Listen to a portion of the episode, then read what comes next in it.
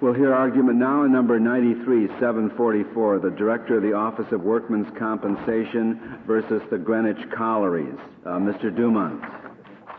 Thank you, Mr. Chief Justice. May it please the Court. In adjudications under the Black Lung Benefits Act and the Longshore and Harbor Workers' Compensation Act, the Department of Labor and the courts have long applied an evidentiary tiebreaker known as the true doubt rule. There are three points fundamental to understanding the proper outcome of this case what the true doubt rule is, where it comes from, and why its application does not contravene the Administrative Procedure Act. First, it's important to understand what the true doubt rule does and does not say. It's applied in the adjudication of contested benefit claims. It resolves factual issues in favor of a claimant if, but only if, two prior conditions are met. First, each party, both the claimant and the employer, must have adduced substantial, competent evidence to support the position that that party is taking in the adjudication. And second, the trier of fact must have evaluated the evidence and concluded that the evidence produced on each side is equally probative. In those rare circumstances of evidentiary equipoise, the true doubt rule intervenes to direct the judgment be rendered for the claimant. How rare is rare, Mr. Dumont? Uh, uh, one of the amicus briefs says it. It seems to happen all the time. Well, I think that uh, we can see that it doesn't happen all the time from the fact that, as the statistics quoted in our brief point out, uh, under current law, black lung claimants are successful in, in, achieving benefits only in about 7% of the cases. Now, with the true doubt rule, we're being applied all the time, one would assume that it would be somewhere between 50 and 100%. What percentage of those 7% are, are true doubt cases? You know? Those are the cases, well, we don't know presumably uh, less than all of them. So that in even a smaller percentage is the true doubt rule determinative of the outcome. Now, it may be that in many cases the rule is recited, or it may be in some cases that the rule determines one issue, but does not determine the outcome, because there are various cases where a claimant prevails on one issue because of the true doubt rule, but uh, another issue uh, goes in favor of the employer. Was the true? Go ahead. I'm, well, I, am just pursuing that. One one ALJ seems to have found a true doubt in uh, four cases in, in one year. Complete equipoise of the evidence, which one would think would be extraordinary. Well, we think that uh, in some of these cases there are reasons why the ALJ, particular reasons why the ALJs may find uh, equipoise more commonly than normal. Um, particularly because you often have cases such as the early cases under the Longshore Act or the Maher case here, where there's a complicated question of medical causation. You have respectable medical opinions on both sides of the issue. In some cases, the ALJ your figures for the rarity under the Longshore Workers Act uh, comparable to the black lung benefits? Is it the same? There are no comparable compiled or published statistics. The Department of Labor informs us that the true doubt rule is involved in approximately 7 or 8 percent of longshore cases. So the figure would be comparable to that extent. Well, and that is your definition of very rare, 7 or 8 percent of the cases? Well, we would simply point out that it's not being applied across the board and indiscriminately by ALJs to avoid their uh, responsibility to evaluate the evidence and to reach conclusions as to which party has produced a preponderance, where one party or the other has produced a preponderance. We think that the evidence is, is generally to the effect that the ALJs take their responsibility very seriously and that the, the Benefits Review Board and the Courts of Appeals in turn take their responsibility seriously to review those judgments and to make sure that in cases where this rule is applied, one can fairly say that the fact finder was not able to uh, determine that one side had produced a preponderance. Mr. Dumont, what is the standard of review of the ALJ on whether or not it was correct to say the, the evidence was an equipoise, equipoise? Both the Benefits Review Board and the Court of Appeals apply a, a substantial evidence standard of review in general to ALJ decisions. And in this case, they would apply the same standard of review that a court would normally apply on any ultimate finding of fact, which is to say it will be deferential to the resolution of factual issues by the fact finder. Does that mean that as a practical matter, if the ALJ says there's equipoise and there is some evidence on both sides, that that will be accepted? Not always. It does mean that in many cases, in, in a case where it's appropriate to apply the rule, it is probable that any one of three decisions would be upheld. Decision in favor of either party or decision that the evidence is in equipoise and therefore that, that goes to the claimant. But uh, it's important to point out that the, both the Benefits Review Board and the Courts of Appeals have reversed decisions uh, in, in below applying the true doubt rule on the ground that, as in any other ultimate finding of fact, the trier of fact was simply out of line in concluding that the evidence was in equipoise uh, or favored one party or the other. Now, the last thing I'd like to point out about the true doubt rule and how it applies is that it never, it's important to understand this, it never permits a claimant to be awarded benefits without having produced evidence, uh, substantial evidence, to support his entitlement under the statute and the regulations. And it never denies the employer a full and fair opportunity to meet that evidence and to establish that benefits should not be awarded under the statutory criteria. The true doubt, true doubt rule grows out of a long tradition of adjudication by the courts primarily under the Longshore Act. You'll recall that that act was passed in 1927 with the district courts primarily the forum for litigation. As long ago as 1944, the Second Circuit in the F.H. McGraw versus Lowe case uh, upheld an administrative decision on facts remarkably similar to those in the Maher Terminals case. In other words, in that case, uh, a worker had sustained a head injury at work, developed Parkinson's disease, and the question was whether causation could be shown or inferred. And there, there was no reliance there, I take it, on any administrative regulation. There was no regulation, but the, what there was was an administrative finding uh, by the agency, by the deputy commissioner, that the evidence was essentially an equipoise, that he couldn't tell from the respectable medical opinions in front of him which was the better scientific answer, and that therefore, as a matter of administrative policy, the doubt should be resolved in favor of the claimant because of the remedial purposes of the Act and because the risk of error should be placed on the party best able to bear it. So the Court of Appeals simply upheld that decision. That's correct. Under what legislation was this? That was under the Longshore Act. And, and, and who, was, uh, who was the suit against? It was against an employer? The suit was by an employer against uh, the deputy commissioner who had rendered the decision granting benefits. The controversy was between a, an employee and the employer. But the pocket was not the government's pocket, it was an employer's pocket. And that's correct. Is there a counterpart for any state workers' compensation schemes? It was not clear from the brief whether this is simply under the federal programs, black lung benefits, and worker and the Longshore Act. In state workers' compensation laws, in their administration, any state system have a true doubt rule? I am not aware of uh, any state that does. I have not surveyed those cases. There was a suggestion, I think, in one of the briefs that no state does. I know there's a wide variety of state rules on these issues, and I'm not aware of whether any state uh, imposes uh, a rule comparable to the true, the true doubt rule. Thank you. The um, decision announced in, or the principle announced in F.H. McGraw versus Lowe, this tie-breaking principle resolving doubts in favor of a claimant in doubtful cases, uh, continued to be announced consistently by the courts of appeals in reviewing Longshore Act cases, uh, and it continues to be applied in such cases today. Excuse me, was it Court of Appeal? I thought you said I thought you said the Secretary had established the principle. Did the Court of Appeal establish it, or did it simply accept the Secretary's uh, uh enunciation of it? In F.H. McGraw versus Lowe, it was an administrative enunciation that was accepted by the Court of Appeals okay. and so ratified. The courts didn't the develop this. It was developed by the agency, and you're telling us that uh, the courts had accepted it. It's not entirely clear where the who made the first true doubt decision. Presumably, it happened in F.H. McGraw. The court announced that uh, there there was a, a, principle frequently articulated by the courts, is the way they put it, um, that doubt should be resolved in favor of the claimant. Now, that was partly a statutory principle in the early cases interpreting the statute, that the statute should be construed favorably uh, to the award of benefits, but it was naturally adapted to the context of resolving factual disputes uh, when those made a difference to the outcome. So some people attribute it to the D.C. Circuit back in 1932? Well, there's the Burris case uh, back in 1932, and that was certainly one of the early cases that announced the principle uh, that in terms of statutory interpretation, um, benefit should, the benefit of the doubt should go to the claimant. That's correct. In the early 1970s, uh, the Congress changed the adjudication structure and brought in the Benefits Review Board as a part of the Department of Labor to do the initial level of review of these cases. Benefits Review Board continued the court's general policy, and they refined it into the um, narrow and clearly articulated rule that was applied in these cases and is before the court today. That in cases of evidentiary equipoise, the claimant should re- re- receive the benefit of the doubt on, on factual issues. Uh, what is, what is your uh, theory for squaring 718403 of 20 CFR, which says that the burden of proving a fact alleged in connection with any provision of this part shall rest with the party making the allegation?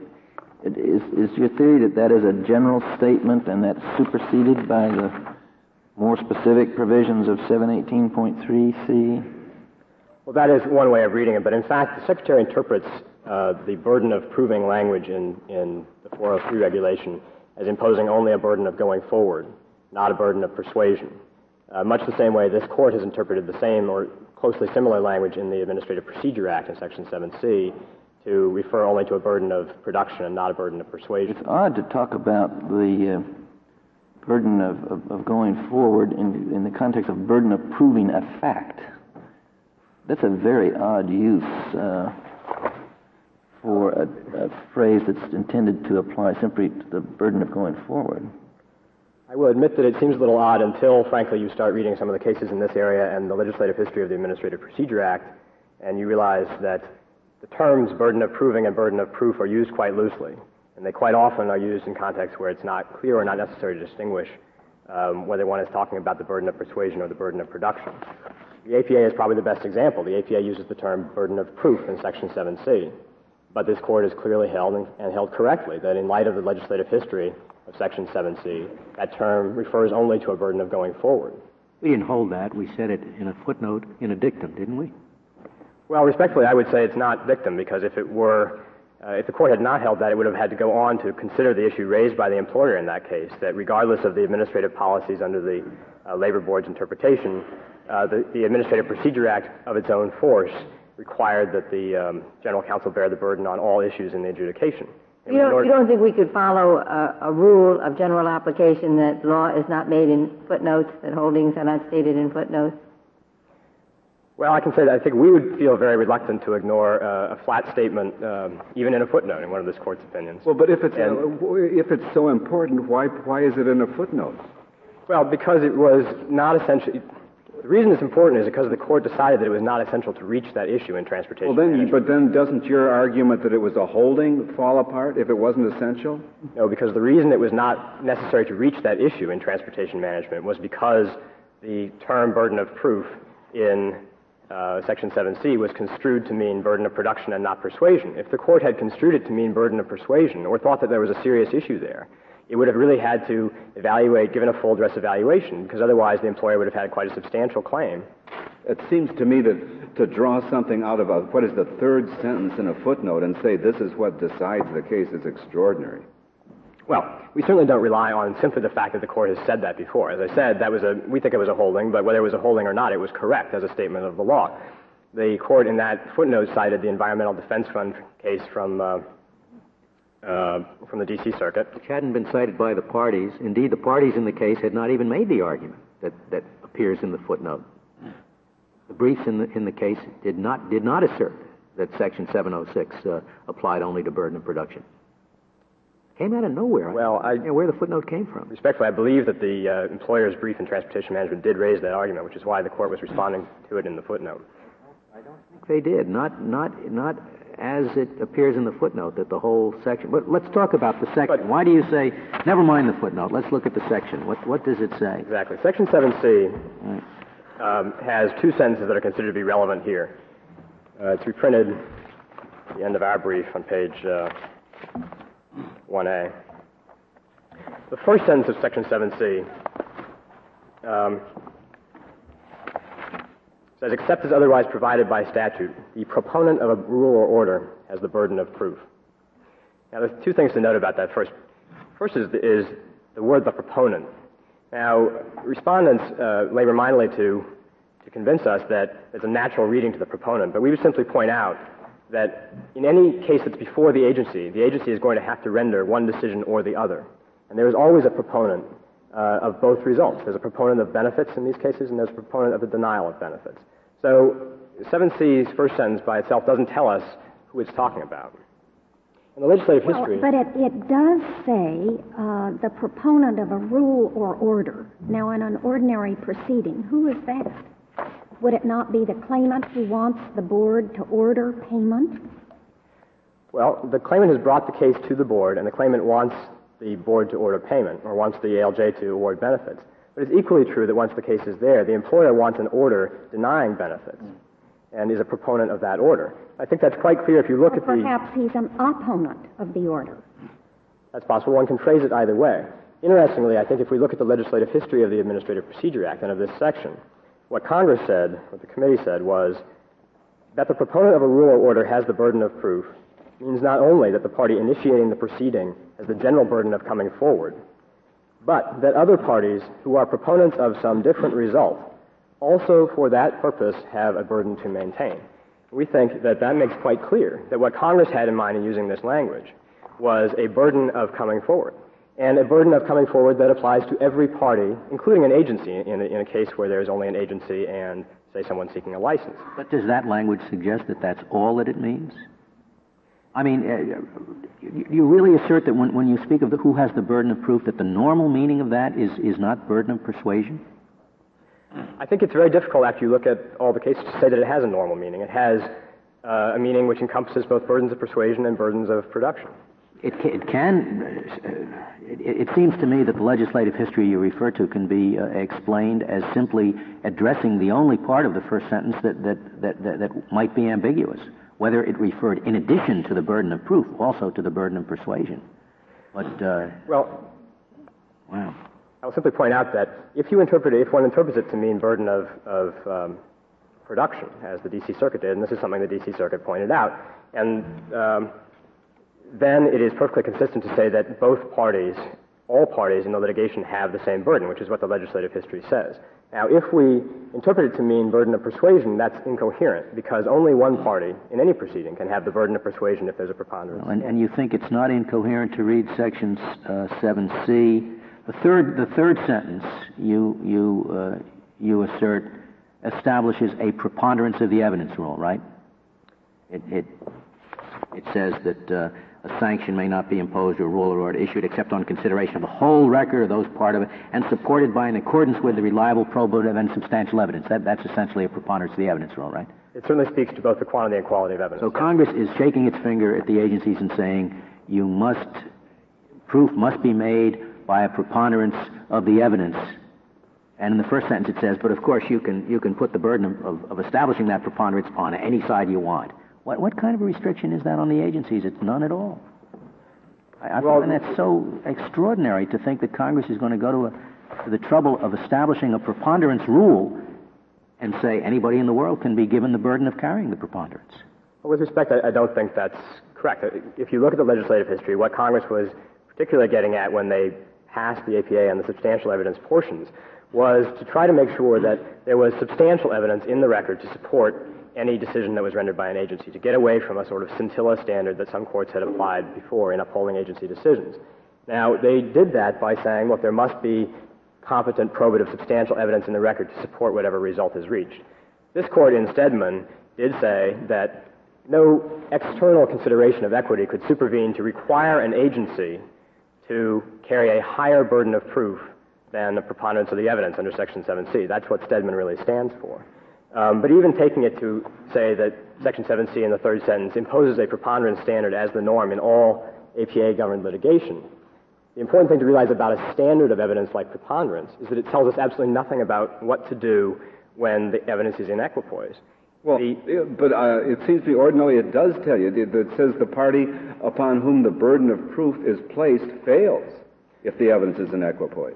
The, burden, the party upon whom the burden of persuasion is placed fails. That's exactly right. But that's why you need a burden of persuasion rule, which is different from the standard of proof. Now, the standard of proof may be preponderance well, of the where, evidence. Where do you get this, this distinction? I mean, uh, it doesn't seem to me it comes out of the APA. Well, I think if you look at the first and third sentences of, um, of Section 7C, you can see that there is a distinction between talking about burdens of going forward and burdens of persuasion, uh, which is really covered by the first sentence and talking about the standard of evidence that whoever bears the burden of persuasion on a particular point has to meet. When was 718-403 adopted, the, the regulation that Justice Kennedy inquired about? So far as I know, it was part of the original 718 regulations, which were adopted in 1980, I believe. As a, re, as a response to the enactment by Congress of, of the Black Lung Program? Well, as a response in general to the transfer of functions from the Secretary of uh, HHS to the Secretary of Labor. Well, did it have a predecessor in HHS? The, the, the regu- 718403? I don't believe that there was a specific predecessor to that regulation, no. And it, was there any comment in connection with its adoption by the Secretary at the time of its adoption? Yes. uh, there was a there was a preamble, a standard sort of preamble that went along with it. And it's seven, is seven eighteen four oh three, is that the regulation you rely on to say that the secretary's conduct here was justified? That, that supports the true doubt rule? Uh, no, not at all. There is, Well, what regulation is it? if you look on the previous page of our brief on page 1A, regulation uh, 718.3C, Seven eighteen point three C, right, and what does that say? that says that it says two things. First of all, that enacting uh, the Black Lung Act, Congress intended that claimants be given the benefit of all reasonable doubt as to the existence of total or partial disability or death due to pneumoconiosis. And that, of course, is taken straight out of several iterations of legislative history on the acts. But that, that doesn't certainly uh, support the use of the true doubt rule the way that uh, was used in this case, does it? Well, we believe it does. We believe that when it goes on to say this part shall be construed and applied in that spirit and designed to reflect that intent, it certainly embodies the intent of the true doubt rule, which is on any particular factual issue. No, yeah, that's very vague about embodies the intent of the true doubt rule. Uh, cer- certainly, th- this is this is remarkably imprecise if that's your principal basis of reliance. It does not state the true doubt rule in Certainly terms- doesn't. Right. We would say, make two points about this. First of all, that there's been not, there has not been a need under either act to promulgate a specific regulation on this issue because up until very recently it has not been challenged. It's been a long course of consistent adjudication and there's been no reason to articulate a more specific policy. A specific policy, including the true doubt rule in the terms on which we rely, has been articulated in the 70s and through the 80s in the decisions of the Benefits Review Board, which of course is part of the Department of Labor. Now, had the Secretary been dissatisfied with the way the BRB was applying these rules, presumably he might have um, issued a regulation on this issue, but there's been no need to do that. Mr. Dumont, is, is uh, the burden of proof a matter of substantive law, do you suppose? It can be. Yes. The, So I'm not sure it's even open to regulatory change, is it? it would not be open to regulatory change if the statute itself provided uh, a rule for the burden of persuasion. But the statutes in this case, uh, if you look at them, uh, are quite interesting the way they're phrased. They're not phrased in terms of a claimant is entitled to benefits if he or she uh, persuades the adjudicator that X, Y, and Z. They're phrased in terms, in much more passive terms. Benefits will be provided in respect of certain conditions uh, and that sort of thing. There's nothing in the statute that resolves the issue of where the ultimate burden of persuasion lies on a contested factual point. In that Except it's context, incorporation of the APA, if, APA. if we disagree with you on the meaning of the APA.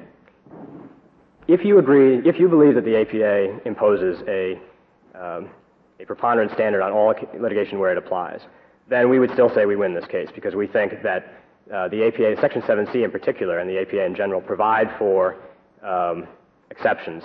Section 7C starts out except as otherwise provided by statute. And we think, as we've articulated in our brief, that there are provisions of both statutes that can be read to uh, accept this particular Uh, application of, a, of an evidentiary rule from the sweep of the APA. But if you're right about your, your first interpretation that the statute, assuming the statute doesn't speak to it, and 7C is only production burden, are you saying that every agency that doesn't have a specific statutory allocation of the persuasion burden can decide for itself whether to have a true doubt rule or require preponderance? So it's, it's totally the agency's option. Well, we think it, it puts within the agency's sphere of decision making the same kind of issue it has on, same kind of decision it has on many issues, which is what is consistent with congressional policy and the intent of the statute. And that any such decision would be subject to review, and in many contexts, one would find that uh, it would not be plausible to, to um, believe that Congress had intended for there to be a burden of persuasion placed on uh, one party or the other. Do you have any idea how many agencies are in this situation where they have no explicit statutory allocation of the persuasion burden, and so they have only 7C, which you say is only the burden of coming forward? I'm not aware of exactly what a count would be, no. Counsel, your, your, your position is that if a statute says, except as provided by statute, the rule shall be X, then there's another statute that says that agencies may promulgate regulations in accordance with the purposes of this act. That the latter overcomes the former. I find that an extraordinary contention. Speaking in terms of the Black Lung Act and its incorporation. Well, yes, you say except as provided, otherwise provided by statute, can be overcome by another statute which says an agency can promulgate a rule. Well, I think it's important to note that the, when the APA is incorporated in the Black Lung Act, for instance, it's incorporated under a regime which, first of all, says that the APA doesn't apply except as specifically provided. Then it's incorporated from the Longshore Act, but with a specific statutory proviso that's except as otherwise provided by regulation. We think that by the time you work through the various levels of statutory and regulatory analysis, uh, it's fairly clear that the Secretary has the ability. Do you have any authority for a case which uh, imposes a, a, a similar analysis and comes to a similar conclusion? I'm not aware of a case that involves quite this kind of statutory uh, structure. With your permission, I'd like to reserve the remainder of my time. Very well, Mr. Dumont. Uh, Mr. Solomons, we'll hear from you. Mr. Chief Justice, and may it please the Court, the true doubt rule is not sound policy that's based in fairness and experience. It's an arbitrary and opportunistic principle that has come to this court in search of a justification on the basis of a theory that was developed, I think, exclusively for this litigation. There is well, no valid. They do have something to look at in that footnote in transportation management. It's not new well, with this, this litigation, I suppose. Well, I think the footnote in transportation management, in their argument, is taken out of its context. Uh, if you read that last sentence in the footnote, it certainly does say that Section 7C imposes only a burden of production. But that's not right, because Section 7C does a myriad of things. It's a whole instruction well, book. Uh, for you to prevail, do we have to disavow that footnote? No, I don't have to disavow the footnote. The footnote in context says that that first sentence imposes a burden of production. I think that the that Section 7C in its totality also imposes a burden of persuasion as well as a burden of production. It carries through the the proceedings by, by providing it provides uh, guides to the administrative law judge on how to conduct the proceedings, how to find facts, and how to do the things that the administrative law judge has to do. And what it says is that if there are facts to be found administrative law judge, then they must be supported by the weight of the evidence. It does not trouble me at all, and I, I hope it doesn't trouble the court, that when a party, as was the case in transportation management, put new facts into play in the form of an affirmative defense, that the administrative law judge there also was required, if the facts were to be found, to find them if they were in accordance with the preponderance of the evidence. Well, that's just to say that the decision was right in the case. It's not to say that the sentence which we're focusing on was right. You're going to spend an awful lot of your argument explaining why that sentence is right if you insist on saying we don't have to repudiate it. It's, it's a lot easier to explain why we should repudiate it seems to me. Well, I, it's easy to explain how you should repudiate it, but, it, but they've taken it out of context in making the argument that's based on it. I don't think it makes any sense. I don't think that it. Say they've taken it out of context. All you mean is that the case should have been decided that way anyway, but not on the ground. Surely not on the ground that sections that that that that that, that, uh, that the section in question uh, uh, uh involves only uh, only the burden of production rather than the I do, I do not believe that Section 7C involves only the burden of production. I don't see how you can reach that conclusion reading it or reading the, the materials that are in the legislative history of the APA. It simply doesn't say that. That is a, a, a restrictive and narrow reading which does not gain any support from, from either the provision itself or from the legislative history or from any normal, ordinary, common usage of those kinds of. Uh, of provisions. We, we used the same usage uh, the court did in the Ward's Cove opinion, didn't it, in describing the uh, so-called burden of proof on the business justification? They said that was just a burden of going forward. Well, uh, so the footnote doesn't seem to be unique. I guess is, is the point. No, I don't think that, that it, it, may not be unique, but that's not an Administrative Procedure Act case, as I recall. Well, it, it isn't, but the, the terms that, that it's using are, are common terms. I mean, it's, it's, we're still talking about burden of proof. Yes. And I think that, that what you will find in, in the jurisprudence uh, is that occasionally uh, the terms burden of proof are used to mean only burden of production, but I think rarely. And in certain circumstances, the terms uh, the term burden of proof is meant to encompass the whole um, fact-finding process. I think the more natural reading of it is to encompass the whole fact-finding process. But I think that it is not necessary in the context of the Administrative Procedure Act to get too much involved in that first sentence only. Because even in, in the legislative materials, they say you, you must read all of these provisions together. If you read all of the provisions together, then I think it becomes clear that they mean by burden of proof, they, they mean burden of persuasion, because they said it two sentences later. But would it make, make much of this sense for this court to have interpreted the first sentence when in the very same section the ultimate control, as you say, is the third sentence? That wouldn't make a whole lot of sense to have a footnote that says, well, this is what the first sentence says, but that is going, that initial impression is going to be uh, contradicted by the third sentence? Justice Ginsburg, you're right. The problem, I think, in this case was that it was not, because the way it was briefed. I, mean, I have reviewed the briefs in transportation management, and although the case comes after this court's decision in Steadman, which I think explains all of this very clearly, uh, Steadman wasn't mentioned. The government does not argue what it argues here. The government argued in their briefs in that case that this was an affirmative defense and it was perfectly fine uh, to, have those facts introduced and to place the burden, if it was the agency's choice to do that, on the, on the party that was the proponent of those facts. That's precisely what they argued. Um, I think it was a failure of advocacy in that case, not a, uh, fully informed footnote, perhaps. But in any event, I think that we can agree that the government didn't make up its position for this case. We're told in the briefs, and I don't think you question it, that the true doubt notion has been uh, around since the 30s, since that Burris case. Well, I, I take issue with that. I, I don't think that's true. the true doubt notion, that is, this kind of non, the, the rule of non persuasion, uh, is pretty new. I think it probably first emerged in the Department of Labor brief within the last year. It is certainly true that for many years there was a principle, and it's a principle that still exists, that when interpreting these remedial statutes where there is an ambiguity in the statute that cannot be resolved in some natural way, that you may resolve it in favor of the claimant. Well, that's it. In other words, on, on an issue of statutory interpretation? Yes.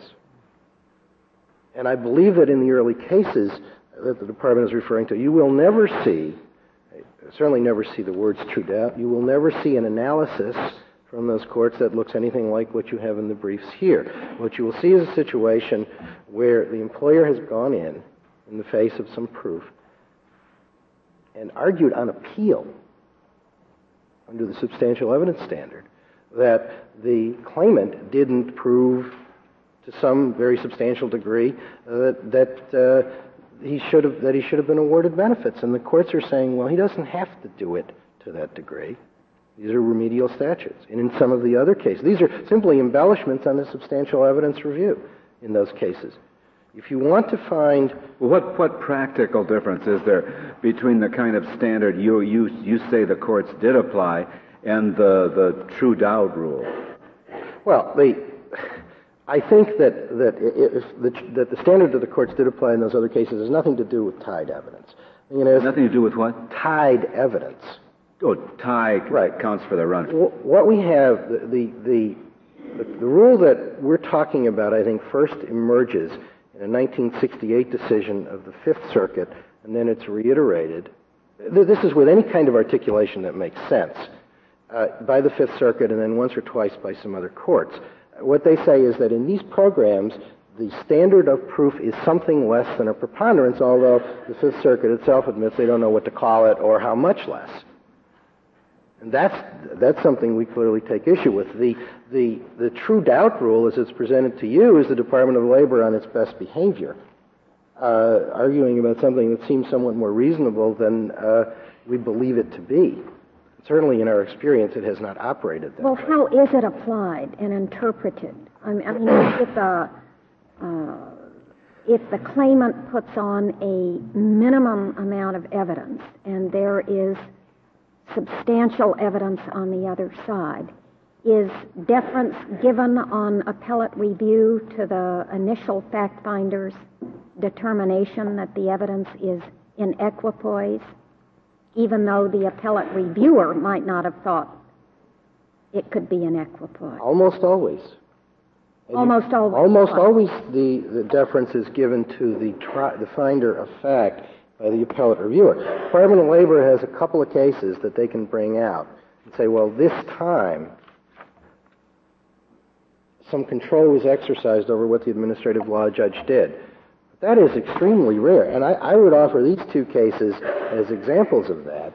These two cases present evidence that, for those of us who are familiar with these kinds of cases, is not that close. We have cited in, in our briefs, and, and many other cases are cited in the amicus briefs, where administrative law judges are resolving all doubt, any doubts, any reasonable doubt, imposing a beyond a reasonable doubt standard, um, and that's not controlled.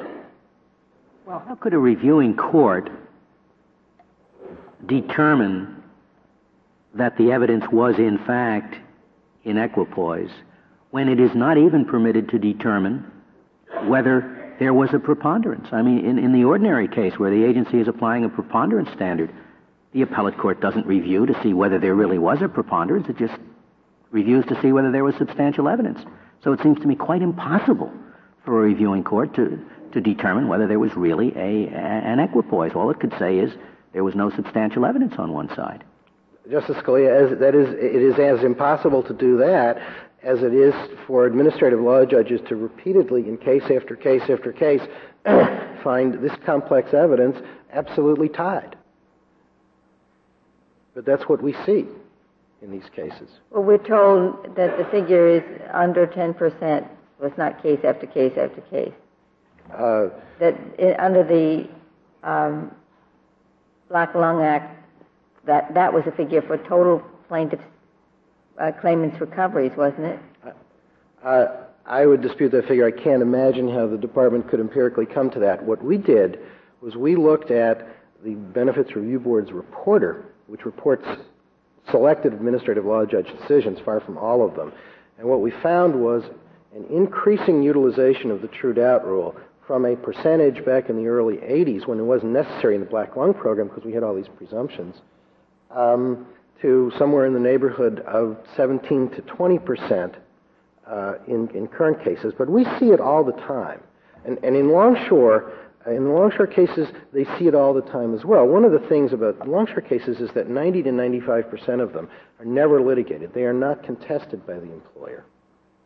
It's only the hard cases that are contested by the employer. But you're not contesting that on these records, the fact finder could have found for the claimant by a preponderance, and the Third Circuit said that the case would have to go back for the ALJ to make that ultimate decision. So the Third Circuit must have felt there was enough evidence for a fact finder to find a preponderance in favor of the claimant.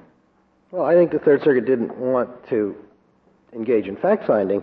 Um, I would expect that, that in both of these cases, if they went back and were reviewed under a preponderance of the evidence standard, that benefits would probably be denied. But that's not, I haven't analyzed the, the records in these cases in a way that puts me in the shoes of the judge. and I think the Third Circuit was correct to, to um, let the judge do the job on that account. Uh, there are several observations that, that, that, I would like to bring to the court's attention that I, help, I think will help focus the case. First among those is that there is no word or phrase or provision in the Black Lung Act or in the Longshore Act that prescribes or, or for that matter even suggests a true doubt rule. There is nothing even close. Department of Labor has asked you to defer to its interpretation of these statutes. The Department of Labor has not cited a single word of any of these statutes. May I ask in that connection, Mr. Solomon, do you contend that uh, 20 CFR 718.3c is invalid? Is no, I don't think it's invalid. I think that first of all, it's a it's a preamble rule. I don't think that it can be read to um, to establish a true doubt principle. Let me say that there are three provisions in the Department of Labor's regulations way back in 718, 300s, and 400s, and then there's a published commentary in the Federal Register where the Department of Labor says the burden of proving these things is on the claimant, and where this presumption doesn't apply, the burden of proving is going to be on the claimant. Two separate provisions, and then they even went so far as to publish commentary in the Federal Register when the statute was amended and all of these burden shifting presumptions in black lung were repealed in 1981, They published new provisions in the Federal Register, and there they said that uh, we want facts now to be decided for the claimants in accordance with the weight of the evidence. Now, they've said that that doesn't mean anything, but it seems to me that when you have a complex of regulations over here, that it seemed to very specifically address these kinds of questions in a way that is fully consistent with the Administrative Procedure Act and the ordinary normal way that adjudications occur. The department goes over here to a preamble provision which doesn't say what they say it says uh, by its plain language. Indeed, if you follow its plain language, they, they, they would have they would have to apply a a criminal standard. A, criminal standard to the employer. He, he would have to show that he's not liable beyond a reasonable doubt. And then I think we, we would ask you to do a rational basis analysis. I don't see that that is appropriate. What, what about the narrow argument under the Black Lung Act that under 17, 718.403, um, the, uh, the, the issue is an issue of, of the uh, administrator of the secretary's interpretation of, of the department's own regulations. Uh, and if they may reasonably interpret the reg uh, as being simply a production reg rather than a, burden of persuasion reg, uh, that there certainly isn't any conflict between that and the true doubt rule, and that therefore that ought to dispose of the, black lung case which is before us here. Well, first, I think you have to deal with the Administrative Procedure Act there, and in the cases that deal with efforts by agencies to alter the Administrative Procedure Act, some very recent ones in the D.C. Circuit and some older ones by this court, um, the holdings have uniformly been that the agency may not write a regulation that is inconsistent with one of the minimum basic standards of the Administrative Procedure Act. If, if that doesn't doesn't which, which, turns the argument into the invalidity of the regulation as the secretary construes it. As it is construed, yes, it does. And, and, and, but it's not necessary to construe it that way because I think the regulation still serves a useful purpose. There have been cases where there is, there are in those regulations. We've cited one. It's a good case for this. It's called Amax Coal versus Anderson, I believe. And and there there was a the Department of Labor has prescribed uh, standards for total disability, some very complex medical standards, and, and there was just kind of a gap. And the court said, well, we're going to resolve this gap in favor of the claimant because that's an appropriate method of construction for these statutes, and I don't dispute that. Mr. Solomons, can I go back to the regulation? I must confess that I, I'm not sure I follow either you or Justice Scalia's comment because it says that uh, all reasonable doubt shall be resolved in favor of the claimant. It doesn't have any requirement of proof beyond a reasonable doubt in it. And I was just wondering why is not true doubt, when the evidence is in perfect equipoise, a species of reasonable doubt? Well, I suppose that. And I uh, suppose that if the hearing officer just does can't make up his mind and a reasonable judge couldn't, wouldn't you say that he has reasonable doubt about the outcome? Well, I mean, the, the hearing officer has got a job to do, and his job is to to to conduct these proceedings in, in accordance with the normal rules and the APA rules. Uh, I mean, I, I can't really argue with you about whether this was a species. Maybe it is a species, but it still does not say. If, if the department has told the court that this has been going on for 60 some years, this is a big, important rule in this litigation, both under the Longshore Act and under the Black Lung Act. There's nothing that articulates the rule any place in these regulations. Now, if this reflects 60 years of jurisprudence, then I don't see it. Now, maybe it could be read into it, but I think it's a very hard read, and it becomes a more difficult read if you look at the rest of the regulations. And of course, in Longshore, then they have to give up on the case entirely. The rest of the nothing- regulations require to read burden of proof to mean burden of persuasion, which of course is not an unreasonable reading, but isn't that what you're referring to in the rest of the regulations? There's more to it than that. There's there's some there's commentary in the regulations. There are two two separate regulations which address burden of proof by using language. Actually, burden of proving, which may be a little different. It implies something more than just burden of proof. Uh, that uh, are, are apparently directly on point. And I, I thought your point was that the third sentence of 718.3c itself uh, contradicts uh, that reading of the first sentence, since it goes on to say, uh, not, notwithstanding what we said in the first sentence, uh, you, you don't make an award unless there's a reasonable basis for awarding it. No, and I'm sure the department. Would, and it's not a reasonable basis to say, well, we really can't tell whether there's a reasonable basis. Well, I'm sure the department say that a tie is a reasonable basis. I, I, I can't. I, the debate, I think, ultimately goes case. no place. They require a prima facie case, and we're only concerned if then the employer meets the case with evidence of equal weight. It would have been a reasonable basis if there had been no defense put in. That's the way they read that. And that, that could be. Yeah. But I mean, look at even with the title, it says scope and intent of this part. That doesn't seem to announce a rule. Uh, and then you have another rule which, which talks about, uh, which is entitled, uh, has a title having something to do with burdens. And you'd certainly expect to go look to the rule that talked about burdens to find out what the burdens were and not to uh, kind of general discussion of what this statute was all about. It's very difficult, I think, and it is not the natural or normal reading of 718.3 to come to the conclusion that the department comes to. I think they, they come to it because it, it, there's no authority. And that's, that has always been the problem with this, with the rule. The rule is optionally applied by administrative law judges, and from our point of view, it is a. Wait, are you referring to the so-called true doubt? I'm going back. Yeah, I'm going back to the true doubt rule. Where do we first find the words true doubt used to describe this rule that is being supported here by the, by the government? In a Benefits Review Board decision in 1978, not so much naming a rule, but I, I guess distinguishing it from some other kind of doubt. Uh, it was a case called Provance, which is cited to you, uh, where the department, where the uh, claimant had gone in and said, "You have to resolve all doubts for me because I'm the claimant," and the board said, "No, we only resolve the true doubts for you uh, in that particular case. Um, Can't disagree with that, can you? Well, uh, I do disagree with it. I don't think that that is correct. Um, uh, some other points that I think are, are important, and uh, this is not a rule that's used in, or anything like it, in state workers' compensation laws. We have surveyed them.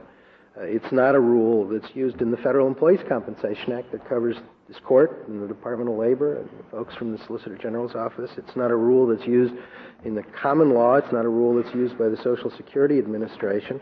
And all of these are remedial. These are remedial programs or statutes or, or, or just provisions of the law that, that recognize the rights of people to recover monetary damages for their losses. And Maybe the agency is just being too honest. I mean, um, what what goes on in many administrative programs in the state, I gather, which are set up to benefit these uh, these workers, is that uh, if it's close in fact, the uh, decision maker will just say, we'll, we'll apply this in effect and say, in close cases, I'll find a preponderance in favor of the worker. And you'd have no problem with that. None at all. You'd have to take it up on appeal, and on appeal, the court would look at it and it would not reweigh it. It'd just say, well, there's some substantial evidence favoring the claimant, and we have a generous, uh, a generous decision here. We'll let it stand. And that's why this rule engenders such amazing hostility, and hard, it would be hard for me to articulate the degree of hostility this rule engenders on the defense side of these cases. You're used to getting bad calls, but, but not used to it being admitted. Is that it? Well. if, if the administrative law judge is, is held to the rigor of a normal standard of proof, then the administrative law judge is going to be required to carefully review the record. Sure, in a close case. I don't think there has ever been a close enough, a, a real close case, a tie, where an administrative law judge or any judge couldn't find a reason to rule in whatever direction the judge thought was appropriate. That's why this rule is so problematic for us, because the cases where the rule is ordinarily applied are cases where it isn't that close. And then we have to take it up on appeal. And this rule also, by the way,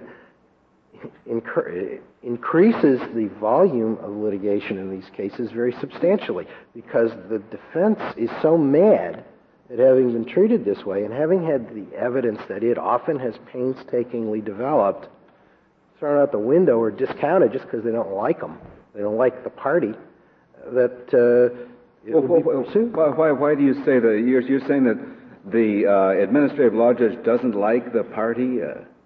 Well, I think the rule doesn't. The rule discounts the evidence because of the identity of the party. The rule says that the persuasion of this evidence, not the bulk weight, we're not talking about that, but the persuasion of this evidence is going to be reduced because we want to favor a particular party. That makes the litigant mad. It's not a fair adjudication.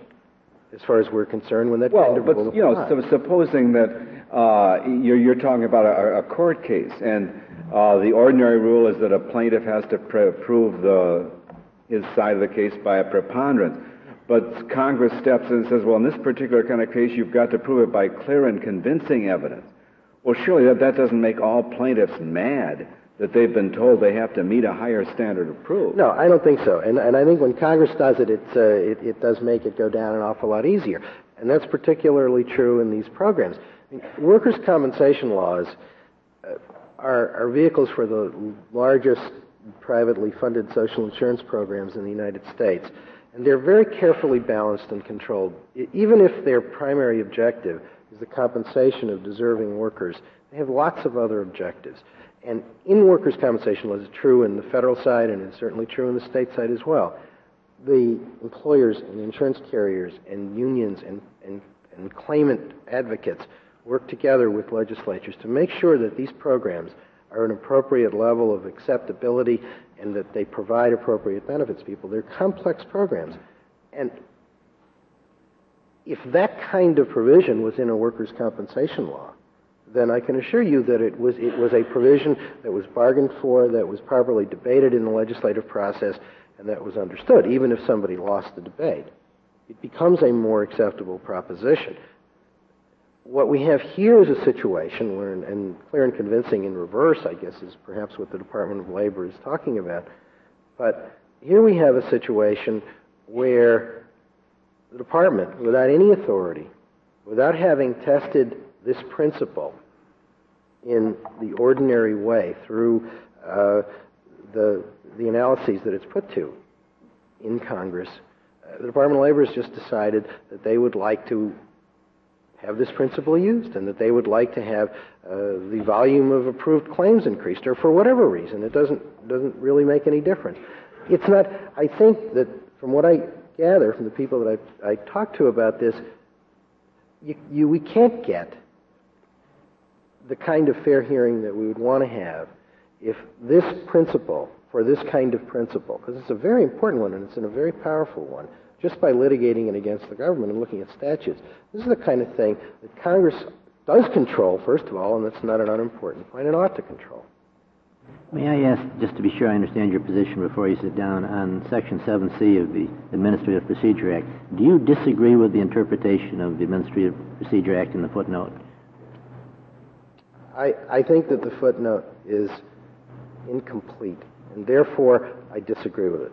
But now, do do you take the position that, that in any administrative proceeding in which the defendant or respondent has an affirmative defense, that the agency has the burden of persuasion that the affirmative defense is insufficient?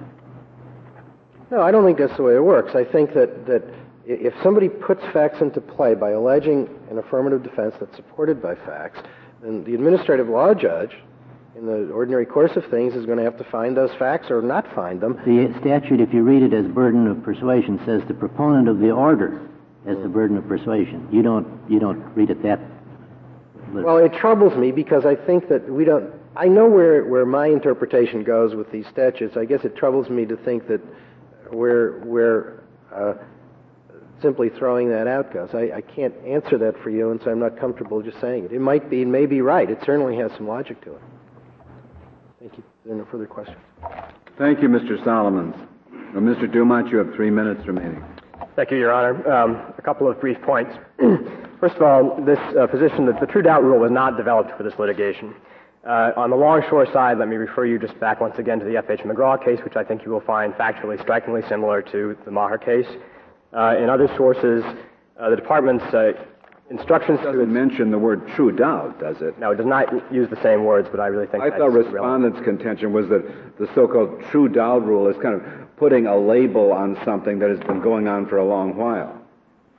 Well, it puts a label on it, and frankly, I think all you could say about this is the Department of Labor and the Benefits Review Board have narrowed and made this concept much more specific to the rule that's in front of the court today, and they're hardly to be faulted for having taken something that was more general and more vague and made it more specific and uh, confined its application.